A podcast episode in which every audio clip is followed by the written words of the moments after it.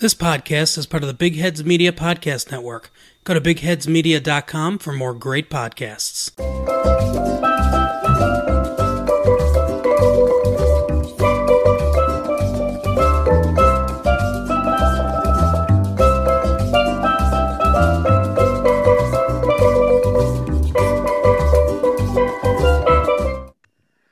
Hello, welcome to episode 17 of Pints and Politics UK.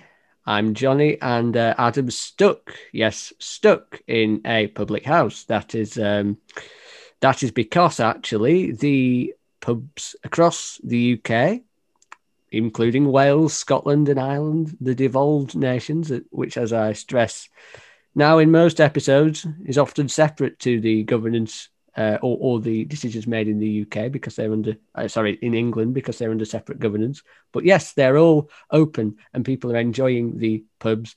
Not me yet, and not Gus yet because we're actually working people. Yes, Gus is back for episode numero two.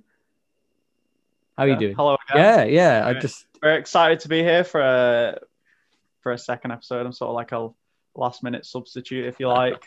like uh, uh, exactly. I can't think of maybe an Ole Gunnar Solskjaer of '99. Yeah. Uh, wrong podcast, really. Sub. Wrong podcast, but uh, for that kind of uh, jargon language. But um, yeah, essentially, I couldn't begrudge Adam his opportunity to um, to reconcile with his long lost love, which has been absent for the past three months uh, because uh, or four, which is beer. Well, no, it's not just beer because beer has been in quite plentiful supply in the Bragan household, but it is actually the ability to um, reminisce with a beer in the confinement of a public house. Now, that sounded very elegantly put, like a the middle class charlatan that I pretend to be. But uh, yeah, I think what uh, what you mean is to be drunk in public. I pretty much, yeah. I mean, it, it, he's done some of these podcasts pretty drunk, but we'll touch on actually the roadmap opening up uh, because there has been a lot opening up this week, and I was tempted to start with this as the main topic, and I kind of it might end up blending into the the main topic in, in some respects probably will do. But what we'll focus on slightly for the main topic, Gus, what's been going on really this week, I think, has been the Indian variant rise or surge that's come to the UK, had lots of people frantically worried, uh, particularly governmental scientists and the government themselves. And we've seen spikes in places in the northwest like Bolton and Blackburn and Burnley, uh, quite close to my um, household. However, recent data suggests that the vaccines are actually generally counteracting the Indian variant. So, where do we sit on the variant? Because what what what we're thinking? Yeah, it seems uh, sort of a similar story to I believe it was a Brazilian variant and also mm. the uh, the British variant that we had, where they're just mm-hmm. sort of the any sort of changes from let's just say basic coronavirus seems mm. to just be in terms of the ability to spread more effectively rather than the ability to uh, cause any additional damage to people seems to be you know everyone seems to be happy that the vaccines are doing a good enough job and i think the fact that we still were sort of in a some sort of lockdown well mm. not really but you know we still had some restrictions on yep uh, probably allowed them a greater bit of control than if we'd come all the way out and then they had to start piling stuff back on to control the spread. So I think I think I saw the other day that about 36 million uh, people in the UK have had their first dose. Mm-hmm. Pretty healthy number. Mm. Um, have you have you had your yours yet? I haven't had anything yet. No. My, both my parents have had both their doses. Yeah. Um, but I haven't had anything yet. I think I'm right at the bottom of the pile, to be honest. Oh, I mean, me and Adam have had ours actually. It's uh, our first. Um, I, in Wales, I know there's a slight discrepancy between England in that they are really pushing forward uh, to get everyone done as quickly as possible because, again, Adam. Uh, doesn't really have too many underlying medical conditions, and he he found himself getting his first jab last week. Um, but yeah, I mean, again, there there is this speedy rollout that is going on and has been going on for quite some time. And and for you, I mean, because you you have scientific background generally with the variants and the concern with the variants. I think the, the general worry is that variants are mutations of the original virus and with each passing different mutation i guess there's a the worry has always been and will always be that one is different enough that the vaccine cannot deal with it. I mean, what is the possibility? Do you think of that potentially happening? Um, not um, not necessarily with the Indian variant, but at some point with all. Uh, I think I think there's always a I think there's always a possibility. You know, um, probably one of the, it's like literally one of the reasons why the cold, the common cold, cannot be eradicated because there's just so many different versions, so many different mutations that. Uh, I mean, the cold's effectively harmless anyway. Uh, but you know, there's so many different versions. Um, viruses, I th- believe, tend to mutate quite quickly. Hmm. Um, I think I read somewhere that generally when a virus mutates, it tends to get weaker rather than stronger. So, hmm. Um, whether that's true or not for coronavirus, I don't know. But you know, hmm. I think ev- eventually, given some level of combination uh, of time number of cases, amount of opportunity it has to spread, there probably will be a version eventually that um, isn't isn't uh, cured or prevented by the mm. vaccine in full. Mm. Whether that'll be all vaccines or just one particular type, because they all I think have different mechanisms for uh, mm. granting the uh, the recipient immunity. Hmm. So yeah, I, I, think it's possible, but I mean, what, not... what happens in that situation then? Because um, of course, with the Indian variant, there's been the suggestion, or was the suggestion, at least a few days ago, uh, being recorded on the Thursday of this week. Uh, a few days ago, there was a suggestion that they might bring back the traffic light or the tier system for certain areas that had vast amounts of people uh, who were who were suffering from the Indian variant or who had um, who, who had got the Indian variant, and they were suggesting that maybe local lockdowns needed to be enforced again. Um, so, with your suggestion that other variants might happen at some point in the future, we can't rule it out.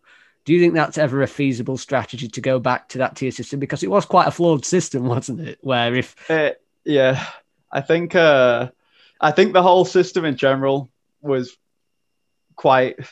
It was a, it was a botched it was a botched job. You know, you have the three tiers, uh, and they didn't think for a minute okay, so let's set one tier to be as worse as it can possibly be. Let's mm. call that a full lockdown. Yeah. And let's set one tier to be basically back to normal and then have the ones in the middle. They were like, oh, yeah, you know, this one's pretty bad. This one's normal. And then this one's relatively good. Mm. And they didn't think for a minute that we'd go straight back into a full lockdown. No. And they had to revamp the tier system. Hopefully, they've learned from that. Yeah. Um, I think they did say at one point that they didn't want to do local lockdowns anymore. They wanted to bring the whole country out in, yeah. in full together yeah. as, as one unit. But I think when you've got a country, especially like England, where you've got 55 million people, yep. Uh, a lot of which in are sort of clustered in mm. cities, towns, and suburbs. I think it's always going to be hard to say, okay, we're going to bring it all out in unison, because mm. um, where I live, for example, mm. not really any big towns for 10 or 20 miles. Uh, I mean, no, I mean, your garden no stretches 50 acres there, doesn't it? So yeah, it's, quite difficult. Yeah, the garden, the garden's five of those. Yeah, uh, yeah. but yeah, you I think you own the other two general, properties. Yeah, just around the corner. in uh, yeah, in general, you just there's just less people. It spreads less. That's how yeah. it. That's how it works. Like so, to to say you're going to treat somewhere like where I live, mm. the same as uh, in London. It feels like um, it feels sort of like when you're in school and one person's uh, disrupting the class and the whole class gets kept behind. Yeah. Um, you feel like you felt the, the, the, the short end of that straw, probably the recipient of a clown in the classroom. I'm sure it wasn't yourself. Um, but yeah, no, I mean, there, there was also the um, also the flaw generally that when you'd have the tier three, which was which was really bad and, and lots of restrictions, tier two, which was less, and tier one, which was even less restrictions. Anyone in a tier three or tier two area would just simply go on the bus or the train or drive to the tier one area and then go into the tier one. Yeah. That's what happened quite often. And it was that was one yeah. of the flaws because then they get a surge in coronavirus cases and then it just it wouldn't feels yeah, it, it, it wouldn't work. It didn't do enough to isolate uh areas effectively. And also, I feel really quite bad for some of the people. It didn't seem to do anything at all to reduce no. the number of cases. So I feel really quite bad for people who are in tier three effectively from October, Hello. all the way to the start of November. then you had a, a, that one month circuit breaker lockdown. Yep. That we were in. Then you know we had, uh, if you're in tier three again or tier four as they re- as they added on for Yeah. all the way through Christmas. Then you had another three month lockdown. Yeah. Looking at six months of uh, lockdown. Meanwhile, everyone else has had at least a few like one month breaks. Sure. Um, but Mm. it doesn't. Tier three didn't seem to do a great deal to reduce No. the cases No. uh, or anything. So generally, Um, then we think that so far the, the the signs are that the vaccine does a job against the variants, which is really good. If there was a variant that seemed to counteract the vaccine and therefore cause the rise in cases, it would probably be unlikely that the that the lock, another lockdown would come into play because, like you said, with each variant, even the cold is presumably uh, untreatable because.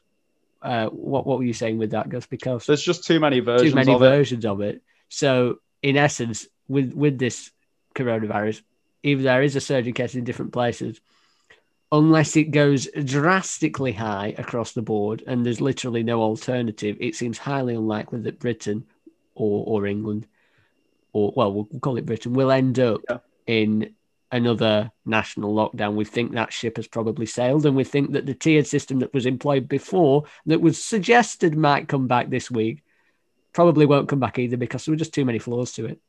I think I think so. And one more thing I would probably add to that is the the vaccines. So just on the topic of vaccines Mm-hmm. protecting against uh, variants, the vaccines that are being rolled out now Mm. are effectively modified. They these vaccines have been on on some level of technological or production readiness, Mm. maybe for let's say five years Mm-hmm. not specifically for coronavirus, but there'll be these will be another type of vaccine that's designed to treat another type of virus that's similar, and they'll be modified in some way. It's similar to how I think they say they want to treat it like the flu, Mm. where the flu vaccine every year you get a seasonal flu shot, and it's basically for the most common variants of the flu that they expect to be around that year. So I think even if there was even if there was a a variant of coronavirus or COVID that was perhaps uh, too strong or um, could not be prevented by the vaccines, I think Mhm. the setback wouldn't be as great as perhaps the uh, the thinking of it would be. Maybe you know, let's say another year, let's say another nine months Mhm. to, to to modify the existing vaccines. But I think from just from the perspective of how I see it now, the vaccines seem to be fairly robust. They seem to be fairly effective, even if they're not as effective with certain variants. They seem to be on some level able to stop the to stop the um, stop people getting COVID still, which is in the right direction. No, smashing. Well, uh, a, a nice positive outlook to finish main topic. Um, on to other topics now. Then, and generally, we sort of touched on this a little bit. There has been a relaxing of the restrictions this week in the UK.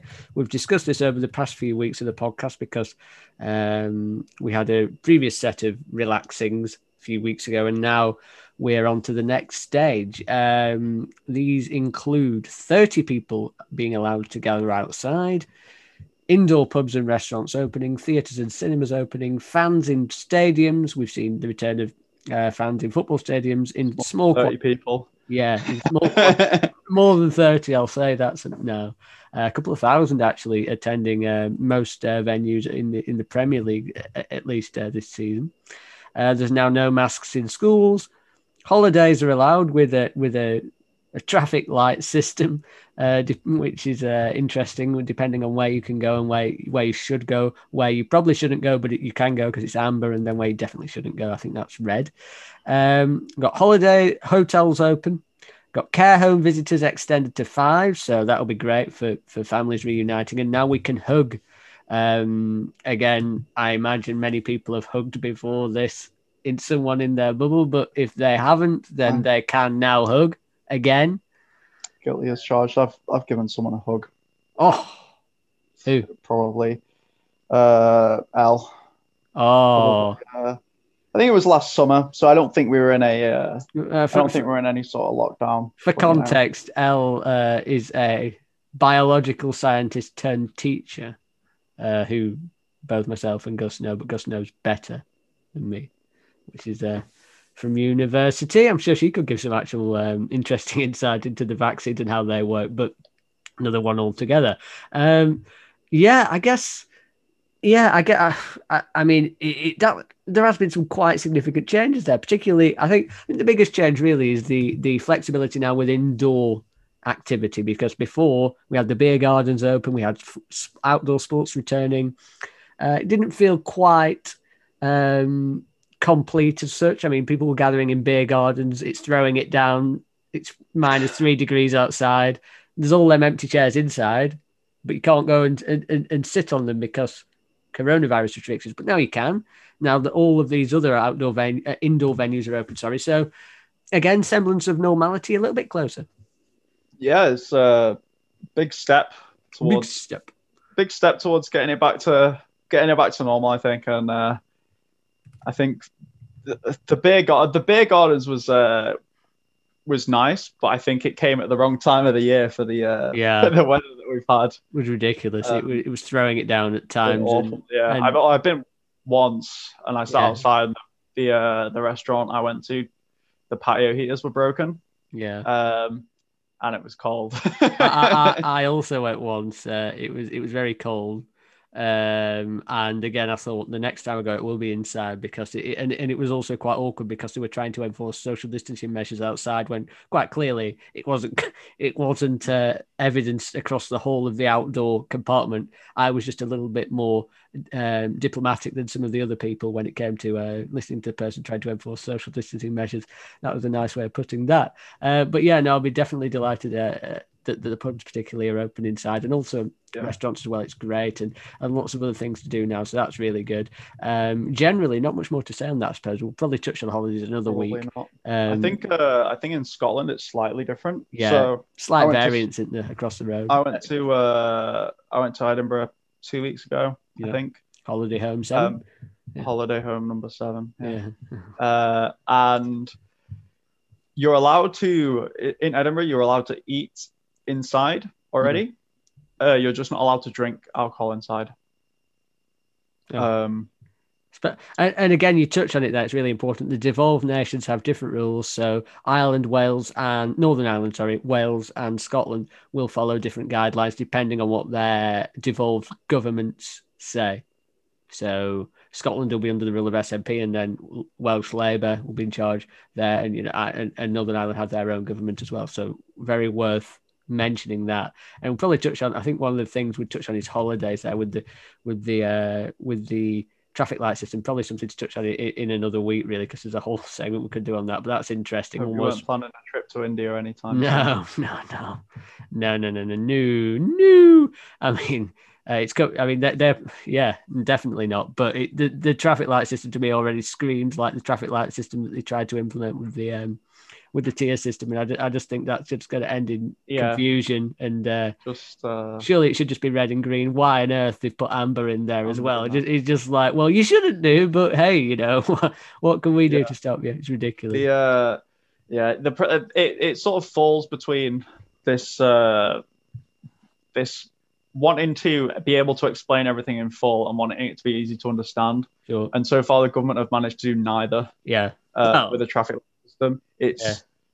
there's too little information given for it to Yeah. be easy for it to tell you exactly what you need to know. hmm And because of that, it's not easy to understand, regardless of if they've only given three different classifications to a uh, Mm. to a country. And I think also one of the hilarious things about it is, um, say, we, we would, I guess, generally say, oh, well, this country's got less cases than us, so they can be a green. Mm.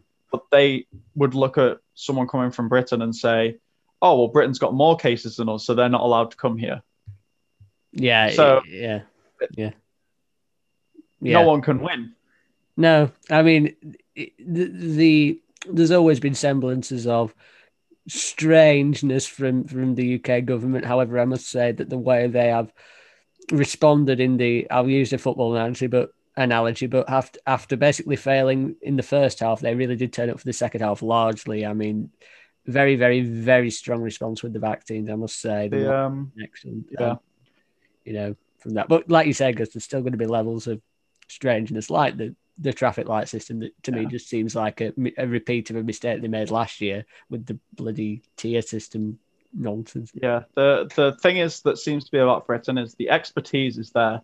Like the NHS employs fantastic people. Mm. The uh, the manufacturing sector is top top quality. Yep. Uh, you know the expertise to help develop the vaccines and stuff. Yep. But the management is so poor. Yeah.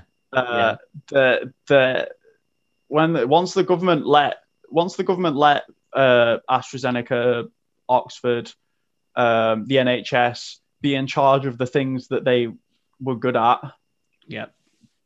Things went smoothly. Yes. But we've seen it. We've seen it before with the uh, with the government, with the uh, with the test and trace app, with the PPE contracts.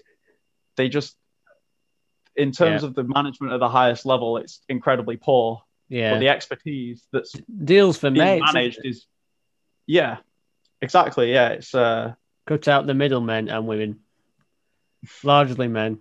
But um, yeah, I, I, the, the the unnecessary secondary step where there is the, the there is the middle people who seem to, um, as you as you say, get in the way of of really the people that should be taking charge of these situations. We see it quite a lot. It's not been very good, largely down to um, not really not really being held to account for, as I say, mates rates, which is something that I mean they're going to do an inquiry into that next year, like we discussed in the last week's podcast. So you'll all have the results that you were eagerly anticipating when probably the pandemic is hopefully at an end, and arguably no one re- will really care then. Maybe that's why it's been postponed until 2022. Anyway, um, one more thing just before we go on to. Uh, I'm not even going to call it debate topic, more like secondary big topics. It's not really a debate as such, but uh, just as on the other news stories, there is now um, there is now a plan, not a plan, an ambition,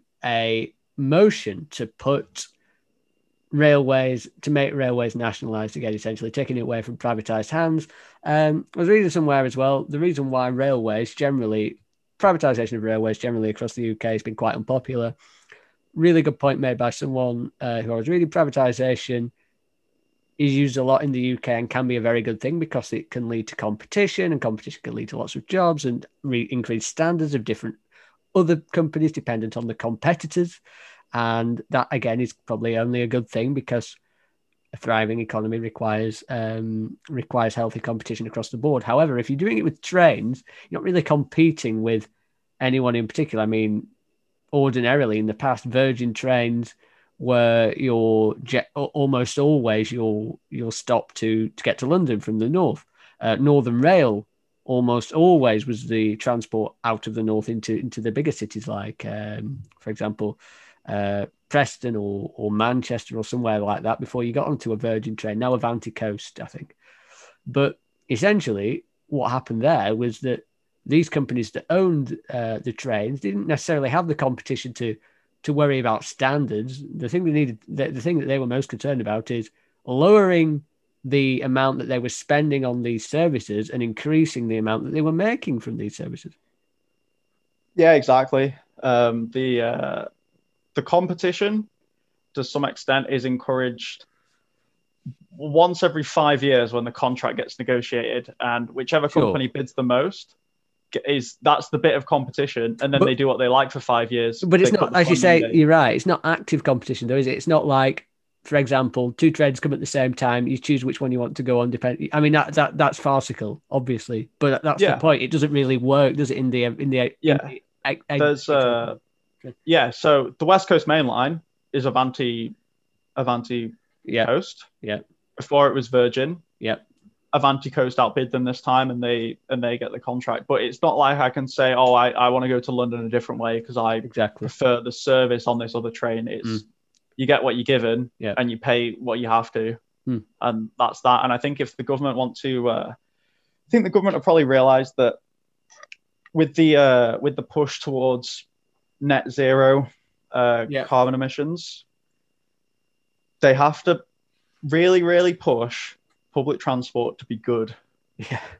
They they they've realised they cannot faff about because at the moment, if I want to go to the south Hmm. or I want to go somewhere, I go in the car. It's easy, it's Mm. comfortable, it's quiet, and it's actually cheaper than the train. Yeah. Now, admittedly, on some journeys, I would take the train because you know Yes. you can kind of sit there comfortably and do nothing for two hours. That's pretty enticing. But I think the what government have realised, work, isn't it, Gus? huh? What you do at work. That's what I isn't do at work. yeah, pretty much. Yeah. Uh, Won't, won't I throw think, your uh, employer in there. I think, uh, yeah, I think the government have realised if they want to want to push people towards using public transport, public Mm. transport has to be good. And if they, if the government aren't in directly in charge of it, it can't be to the standard that they want. Well, I know it's very different. I worked in China, and, and China's um, again, it is very different. But China's public transport's under governmental control. It's one of the best. It, it- I mean, it, it's chalk and cheese with the UK version. It's efficient. It's clean. It's quite frankly brilliant. And in particularly in the city of Shenzhen, I know it varies per city in China, but in the city of Shenzhen, where I where I worked, where I stayed, it was absolutely remarkable. And anyone who had a car was considered to be quite wealthy and middle class because, quite frankly, you don't need one in, in a city like that. Um, Yeah. and, it, and it was wonderful across the board. And you're right. Um, essentially, governmental control will take will will, will should provide a higher level of standard, given that it will be uh, funded by the taxpayer. But um, in theory, it should, as as, as you say, uh, be a, be an increase on the standard that we currently have, and give people hopefully an incentive to um, lower their own carbon footprint by trying to uh, take long journeys on. On, on public transport, I mean, just just briefly, Manchester's Mayor Andy Burnham's made a massive, massive uh, push to incre- improve um, facilities in Manchester from public transport perspective, wanting them to be levelled up like London's own uh, public transport uh, services, which are fantastic. Um, and if London's public transport services were like were replicated even half to half the extent across the rest of the UK, I don't think we'd be having much of a problem with our public transport. The fact is, it's completely different. And um, Yeah. yeah, I, uh, yeah, I agree, and I, I really like cars. I like driving. I think it's fun, but, and I, I think I would even if the even if the public transport infrastructure was really good, yeah, um, much higher to the standard, much much higher than the standard is at now. I would still own a car and I would still drive it and Mm. uh, living sort of not in a city. You do Sure, have that yeah. limitation of Yeah. my nearest train station is a ten minute, fifteen minute drive away, Yeah. and it doesn't go to where I work, so that's no, a no go. yeah, Uh, especially because it's in the wrong direction from yeah, where I work. So I would still, but you know, if if I was going to the if I was going to the south or going up north to Edinburgh, you know, if the if the the rail system was better, I would like to think, yeah, I'll, I'll take the train. Mm. I'll I'll take the train. It's it save a bit of uh Would you take Would you take the train over your private helicopter? uh oh that's a tough one. It's difficult, isn't it? Um, tough one. Yeah. Uh, well, you, you just toss One of the things I think I think I think cars are quite an easy target for uh Yeah, slightly going off topic, but I yeah. think Go on. I was at a, I was at a webinar today about uh, regulations. Uh, it was about regu- It was hosted by the uh, Institution of Mechanical Engineers, and it was about Yep. Regulations on the automotive industry and sort of Mhm. how manufacturers are adapting to uh, regulations in different markets. And I asked the question. I said, "Do you genuinely think that the the bans and the restrictions on petrol and diesel cars are performative and they don't really address the root cause?" Hmm. And most of the people said yes. They think they're low hanging fruit, easy to regulate.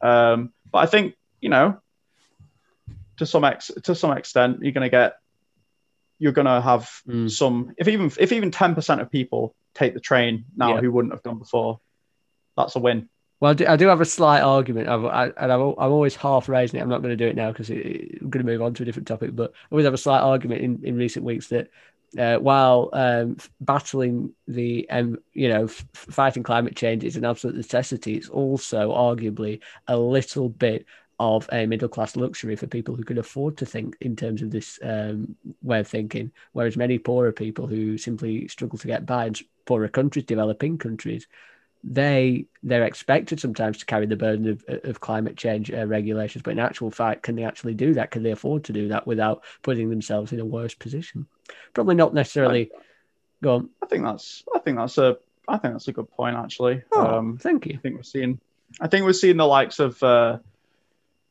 you know the likes of certain any any sort of emerging country. I believe and you can attribute that a little bit to the UK as well, because remember, there's a big uh, dichotomy between those who are very wealthy in the UK and those that aren't. I mean, what, what are you going to say to someone who's uh, who, whose vehicle, a petrol loan vehicle, uh, struggling to get by? You can't, you can't just expect it to be an upgrade to a to an electric vehicle. exactly. Uh, a, a petrol car that runs. Mm. My first petrol car was less than two grand. yeah, Like a, an electric car of the same size, yeah, thirty thousand pounds. exactly. there's no use there's no real cheap used electric cars if you Yeah. want if you have a thousand pounds and you need to buy a car you buy a petrol car and it's probably going to be 15 years old and it's probably not going to be that efficient Yeah, um, and it, the emissions i think the efficiency to some extent is okay in terms of fuel economy but the emissions is where modern cars have really started to make some Mm. some leaps and bounds forwards and i think yeah to to some extent you don't have a choice really um, yeah, and I think some investment, going back to uh, going back to poorer and richer countries, I think Yeah. some investment into power infrastructure, and I think particularly in Africa, Mm. countries are absolutely perfect for renewables. yeah, yeah, Um, no waste, yeah, um, so you don't have to have a, a strong waste management Mm. infrastructure. Yeah, Low carbon power, you get wind turbines, you've got solar panels, you've got a lot of uh, a lot of um, a lot of sun in Africa, right on the equator. You know. yeah, I think the investment has to be made, perhaps from richer countries. I- no, it absolutely does. Altru- like an altruism yeah. sort of sense where you have to invest because the end of the day, it's everyone's future. It's not is. just like, oh, this is this is America's future, so why would we bother? It's like it's everyone's yeah. future. No, it is. Um, I definitely did a, a full debate section on that, but uh, without without wanting to jump into one, um, we have to move swiftly on. Really, to not there isn't really a set set debate section this week. Really, it's more of a of a, a, a- an eagle eyed look, or or so I wouldn't even call it eagle eyed because we're not on the front lines. We're not uh, necessarily Palestinian or Israeli, so we can't give um, a strong view from a personal perspective on that. Uh, we we only see what well what we see on on social media in in terms of uh, in, on news channels from media outlets from from celebrity spokespeople i mean we've seen lots of people lots of sporting people come out in favor of uh, of palestine actually in recent weeks and quite frankly the the events in gaza have been awful um the Israeli Palestinian conflict is something that's gone on for many, many years. We were discussing this before we went on there. Many, many years. Lots of fighting, lots of lots of anguish, lots of violence, lots of death. Um, and recently, particularly uh, on the Palestinian side for the uh, for the Exactly. well. Yeah. I mean, Israel have really ramped up their attacks recently on, uh, on uh, the people of Gaza, and so many children actually recently have have lost their lives. Um, and it and it and it's shocking, really. Um, you, the United Nations have said that the lives of children in Gaza um, are comparable to hell on earth, which is which is absolutely fair. Um, it's it's abhorrent, and yet what's quite scary is there is a lack of people in high positions speaking out against this. Uh, Joe Biden was quite passive when discussing the situation. Boris Johnson hasn't really drawn himself too much into the discussion. I actually remember when Jeremy Corbyn tried to wade in a few a few years ago when he was in charge of the Labour Party, the opposition party in, in the United Kingdom. He was basically labelled an anti-Semite for daring to speak up for the Palestinians um, in this conflict, and arguably that was one of the attacks, one of the insults that really helped to make Jeremy Corbyn unelectable because many people saw him, among many things, as an anti Semite and a hater of Jews and someone who could generally cause unrest within the country. So, generally, Gus, I mean, I've got my thoughts on this really, but generally, why are people afraid in power to speak up against Israel? I think it's uh I think people are stuck between a rock and a hard place here, Mm. to be honest. And I think there's one side that, in my opinion, is very obviously uh being much more unfairly treated by the other. Um, I think for the US and the UK, Israel, in terms of strategic, uh, certainly military Mm, power, is an incredible ally. mm, Israel, you know, they've got they've got uh, effectively US funded nuclear weapons. They've got quite a quite a range of uh, of advanced military hardware. mm. Well, the That's UK, the UK do similar things with uh, with Saudi Arabia, don't they? They provide Yeah. ammunition to countries. Yeah, exactly. Um, and I think, yeah, the, effectively a lot of the a lot of the Israeli military hardware is US and UK funded, and I think I think at this point, if you speak out against Israel, it's pretty, it's sort of it's sort of low hanging fruit to say, you know, it's an easy it's an easy it's an easy counter argument to say anti-Semite. It is. Um, but I think from from my perspective, you know, you've got Mhm. two countries who believe they have the, who both believe they have the right to this piece of land. Yes. Uh, but from my perspective, Palestine and Palestinian people seem to be peaceful. They seem to be there first. They were settled there, Yeah.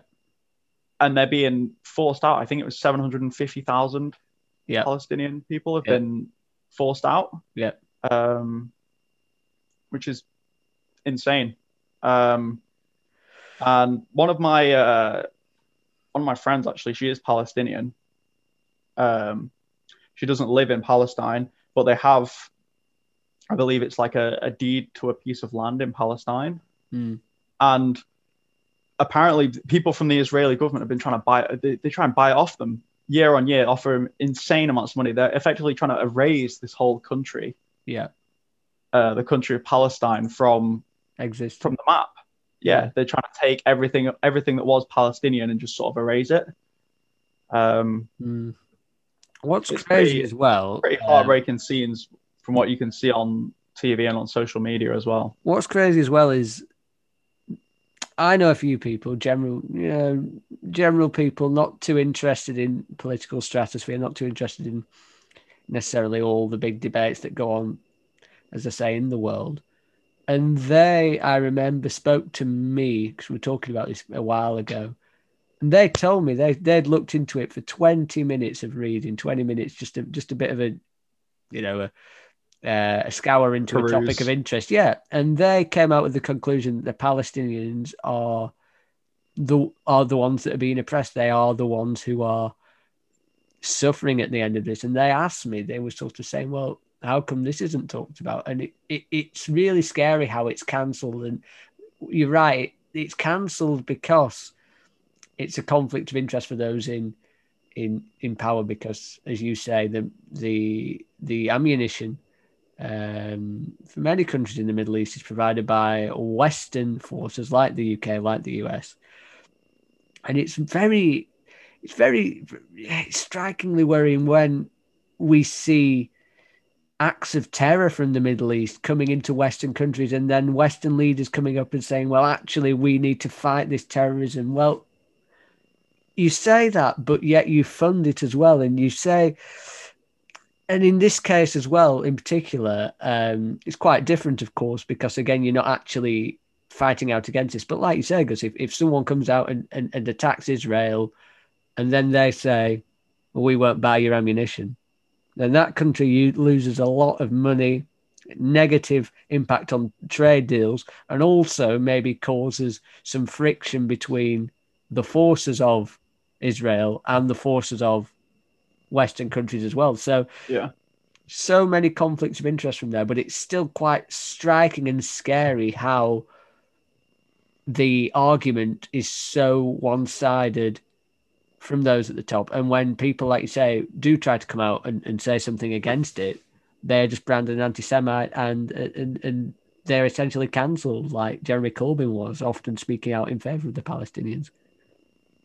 Yeah, it's a very uh, it's um it's the sort of the uh, I believe in, in, in, sort of in my opinion, I would say, uh, I, I last time I was here, we talked about uh, the death of Sarah Everard, um, and there were some pretty horrifying statistics about sexual assault, Mm. and there was the whole "not all men" kind of deal Yeah. uh, you know, where people, it's sort of it's sort of along those lines where the people who would call someone an anti-Semite for saying Israel's out of order Mm. are probably not the people who really care. They're just using it to deflect Political gain, know- isn't it? More than- because they know, yeah, it's political gain because they know that by saying that they're in a strong position.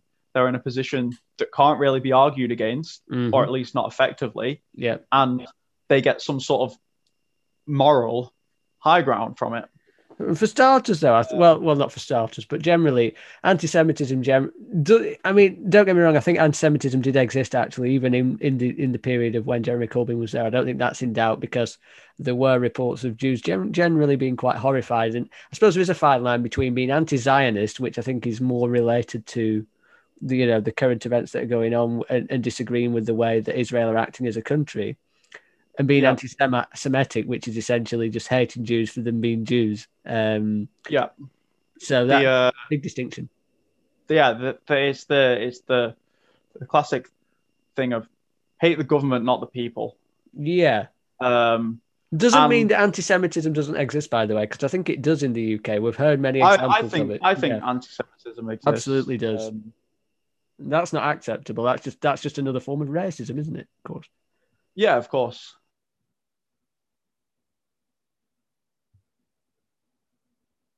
And the some hate the people is easy to say, but it's not necessarily easy to to rationalize for a lot of people. Hmm.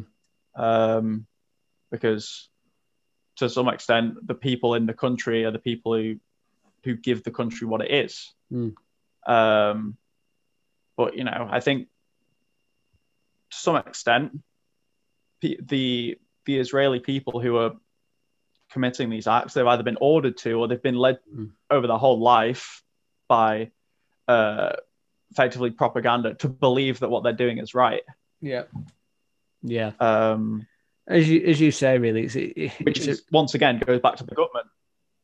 yeah, it, it's an issue that doesn't look like it's going to get resolved soon. It it's striking how openly biased certain senior speakers are, and more in a more from a more short term perspective, I do hope that some of the there is a bit of respite for some of the children of in Gaza and some of the Palestinians who are who are you know at this moment in time as as as the United Nations said it in in a hell on earth. And it is absolutely tragic. And hopefully like you said the, the the conflict's probably unlikely to end because it's been going on for such and such a long time decade and decades. But hopefully the these recent events do tame a little um and and and, the, and as i say the, I hope so. I don't think this. I don't think this level of conflict is sustainable.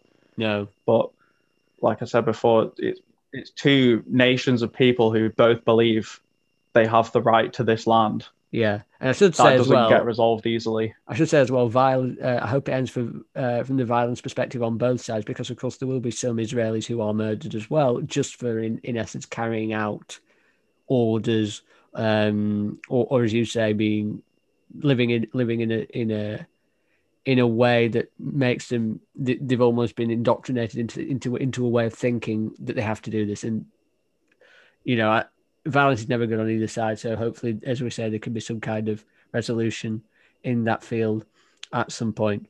Anyway, on to US politics. We kind of touched on it a little bit there in terms of in terms of the response uh, um, of Biden in Gaza, which was quite passive. Um, sorry, Biden on, on the Israeli-Palestinian um, conflicts was quite passive. Um, back to the um, to the US in general, though, and yeah, I mean, one of those really. Um, the general discussion has, has again been revolving around their their discussion on on Israel and all their lack of discussion from the lack of discussion from Joe Biden on Israel. I suppose it's worth remembering when when Donald Trump was in charge, he actually sent um, his Jewish um, son-in-law Jared Kushner to try and um, to try and mend relations between the two countries, like it was something one man who was a celebrity uh, married to his daughter could achieve. So. I, it's, it's, it wasn't necessarily too much better under under Mr. Trump, nor was it under previous administrations before him.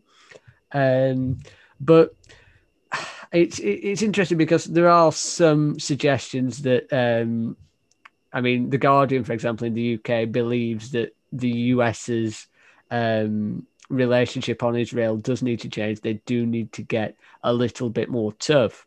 Um, again, he said he wants, you know, Joe Biden said that he wants it all to go away. He says, you know, he says they need to find a resolution amongst themselves.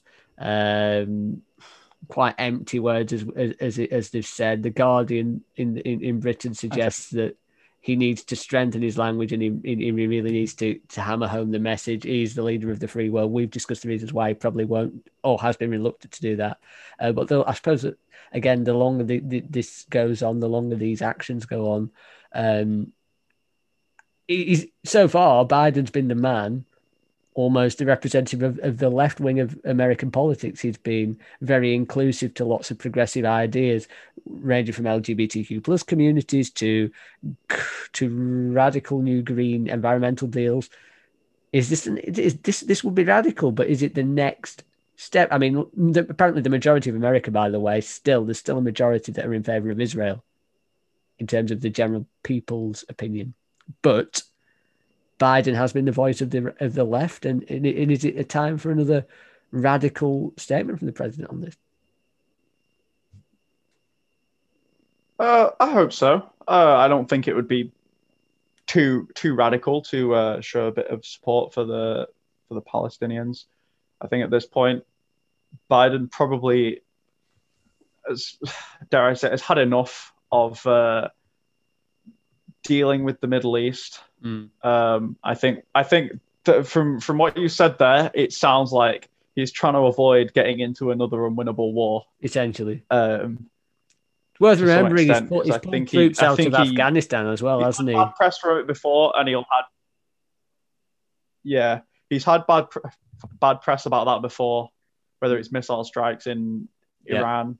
Uh, whether it's the Iraqi war in the uh, Obama administration, mm-hmm. I think I think Biden's had I think Biden's smart enough to know at this point that he gets bad press whenever he gets involved in conflict in the Middle East, and he's mm. ultimately it seems like he's on the fence this time, mm. uh, which has then sort of led to this sort of sort of disconnect where one group of people are saying you're not doing enough to support Palestine, and another group of people are saying, "Oh, well, we're in favor of Israel," and it's sort of like a, you know, America's mm. a divided country. Yeah, um, has been for many years. Yeah, and it probably will continue to be. Yeah, yeah, um, yeah. I, I, suppose so. Quite, quite well summarized. Um, there's also um, a report from uh, the from the uh, Repub- from the Republican Party, and, and um, well, not from directly from the Republican Party, actually from the BBC, um, claiming or stating that the Republicans uh, have defied Trump, or some of the Republicans have defied Trump, uh, to back the Democrats in the Capitol riot probe. So essentially, they want to investigate in more detail um, the the events that happened on in, in, January, the horrific events where the Capitol was was was rioted. There were big protests, largely by Trump supporters, claiming the election was was fixed, and now uh, a selection uh, of um, of Republicans have sided with the Democrats, 252 to 175 um, in the House of Representatives, um, to allow um, a probe essentially into into that event that happened in January. I mean it was quite shocking. Um, I guess I guess it's quite it's quite obvious that Trump did incite some level of violence there with his words. Um, are you surprised that the Republicans or some of the Republicans helped the helped the Democrats out with um, with with essentially putting that probe forward? Um, it's a surprise to hear the numbers being that strong. Mm. Uh, I think at, at this point, if you're a Republican, Yeah. uh, the majority of the Republicans hated Trump at, at at that point. I think he he strayed so far from what the majority of the party was really gonna. But he still does have a strong core and what they base, doesn't he? push It's for. quite. It's it, there's still an argument that He does have a he does have a dare I say a cult following. Mm, Um, yeah.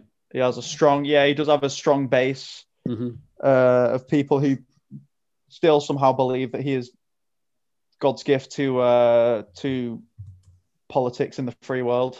Yeah.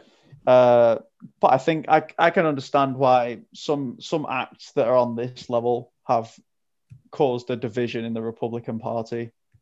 Um, hmm I think I think uh, probably as many Republicans as Democrats, Mm. or maybe not as many, but I think enough Republicans know how wrong that was, hmm um, and know that ultimately Trump probably was in some way uh, goading uh, The, the, or inciting um, some sort of violence, or yeah. So I think I'm I'm uh, I'm pleasantly surprised. Uh, I would say that, that the numbers are that goes. strong in favor of it. Yeah, no, it'll be interesting to see how it goes. Anyway, uh, enough with the American politics, really, and we'll, we'll try and end with a somewhat amusing uh, news story. I saw one this week, actually, um, quite mainstream to a point. Um, Nigel Farage back in the news again, this time with uh, he was planning to do an America tour or, or a tour across um, across America. He's been advertising it quite a lot recently um, on his social media. Um, and essentially, lots of people have decided to buy tickets to Nigel Farage's event without turning up, um, or proposed event without turning up. Sorry, I think he's done this before. Um, Nigel's actually quite happy because it's improved his publicity. Um, Kind of like how they did. Uh, kind of like how they did at the Trump rally. Uh, believe it was last summer. yeah, Everyone got hold of a ticket and then decided not to show. it's called America's Comeback. Tour. Yeah, Bit America's embarrassment. Comeback Tour, um, and it's uh, essentially he's essentially saying that uh, you know the UK has defeated socialism, which I suppose technically is true given the current state of of the UK. It seems to be very pro-capitalist, and yeah, he's essentially saying, although you'd argue that many of the measures shown in the pandemic were actually socialist, so maybe maybe there's that to debate. Um, but um, the, uh, there's people who really liked the. Uh, oh, sorry, sorry to interrupt, but there's people who really liked the uh, sort of vaccine, the vaccine program, Mm. and the stimulus checks. Mm. Who were who were clearly on the right wing themselves, mhm. and they didn't realize that they were actually socialist policies that were Indeed. effectively being forced on the population to keep them alive or to keep people afloat, and Yeah. they didn't realize, you know, that that's effectively what socialism is. Yeah. I mean, Farage, I don't know if this really classes as funny news. It's it's somewhat amusing that people will go to the lens, like you say, about Trump to get tickets beforehand to stop and then actually attend to make it look like an empty venue where he's not, um, you know, talking to anyone. But he also had another um, another um, competition going on where you can win a, a pint with Farage and five and a five star overnight stay in a London hotel um, for you and a friend. Um, although this was this was uh, this this competition is now closed. Again, that received some somewhat, I think, amusing uh, amusing comments down there. Um, although lots of people really supportive. I think second prize is two pints with you. Well, uh, uh, you know, so you've got some, um, yeah, got some interesting things there, and uh, yeah. Can we go out for a milkshake instead? Another one writes after I think someone someone threw a milkshake over him when he was campaigning for the for the Reform Party, which now he stepped down from. So I think it still exists in some capacity, but um, yeah, I think just summarising that really, the reason why it does seem quite. If you don't know Nigel Farage is generally, or you don't really keep up to date with it, um, generally he's considered to be one of the fathers of Brexit. Um, and to be honest, he did he did, he did he, he was fought, fighting that for his most of his entire life, certainly his entire political career. So in a backhanded kind of way, there is some level of respect there for, you know, fighting until your dream is achieved. I guess. Ironically, his Yeah. uh, ironically he's married to a uh, to a German lady, I believe. Um, Well, I'm always skeptical, to be honest with you, with Farage. I always think, is he actually, actually racist? Or is he playing up to a group of people who he knows like to hear these kind, this kind of language and this kind of is he rhetoric? just the is he just the male Katie Hopkins? Something like that. I don't think he's quite as extreme as Katie Hopkins. She's crazy. But um, yeah, I've seen Katie Hopkins. I think she was on Celebrity Big Brother. Um, completely different in some elements to her more combative, aggressive, crazy self. Uh, which again makes me think, are they playing up to a character? But yeah, that, the reason why it is kind of amusing is because there is this idea that Farage really does switch his opinion, switch his mindset, switch his passion depending on where the cash comes. So, you know, if someone said dress in a bunny suit and hop down a, a street, Farage, like Boris Johnson, would probably do that because, you know, that's where the money is. Uh, so it is somewhat amusing that he would be playing in front of it. It's not guess, too far from what he's been doing on uh, yeah, on not too far from what he's been doing Cameo, on Fiverr. Where, you know, Cameo. people- Cameo? to yeah. Cameo, yeah, that's the one. yeah, Yeah, it's Cameo. Yeah. Yeah, yeah, he, d- he does, he does. It is somewhat amusing, and he is, to be honest, despite all the, um, you know, he's certainly not my favorite politician. In fact, I disagree with most things he says. However, um, he certainly is kind of game for a bit of a laugh if, if there's a paycheck at the end of it, and I think that cameo account really does justify that. Um, although, again, I think the last laugh was on the people who thought he was I mean, doing. I'd be game for a laugh. Yeah, I know, at the end yeah. as well. Yeah, he, he got like thirteen thousand, I think, or fourteen or fifteen thousand of untaxed cash. Yeah, he's He's having the last laugh on those people. Everyone's going, "Oh, He's the real Nigel's yeah, Nigel's this, Nigel's that." Yeah. Nigel's rich. That's what he is. Um, so yeah, people paying him uh, people paying him seventy five quid to say sausage pasta. I'd exactly, take that money. exactly. You absolutely would take that money. Anyway, that's that from from this episode. Big thanks to Gus for stepping in late when uh, Reagan got locked in the pub. Thank you for having me. Very, very good. Uh, and join us next week for uh, more discussion, more insight into the world of politics. Probably a bit more um, of an understanding of, of any any variant levels. And I suppose by next week we'll have a, again a more broad understanding as to whether Boris Johnson's roadmap will go ahead as planned. At this moment, it looks like it will do. So that's something to raise your glass to. Take care, stay safe, and thanks for listening. Be sure to follow at 15, uh, not at 15 Moth Pod. That's the other account. Actually, do follow that because that's my other um, podcast account. But also follow at Pint and Poll with one L. Um, not the most active Twitter account in the world, I must be said. Uh, that's because I'm a very busy person. However, if you do send a DM, then I would be more than happy to answer it in a generally comedic and sophisticated way. Take care, stay safe, and thanks for listening.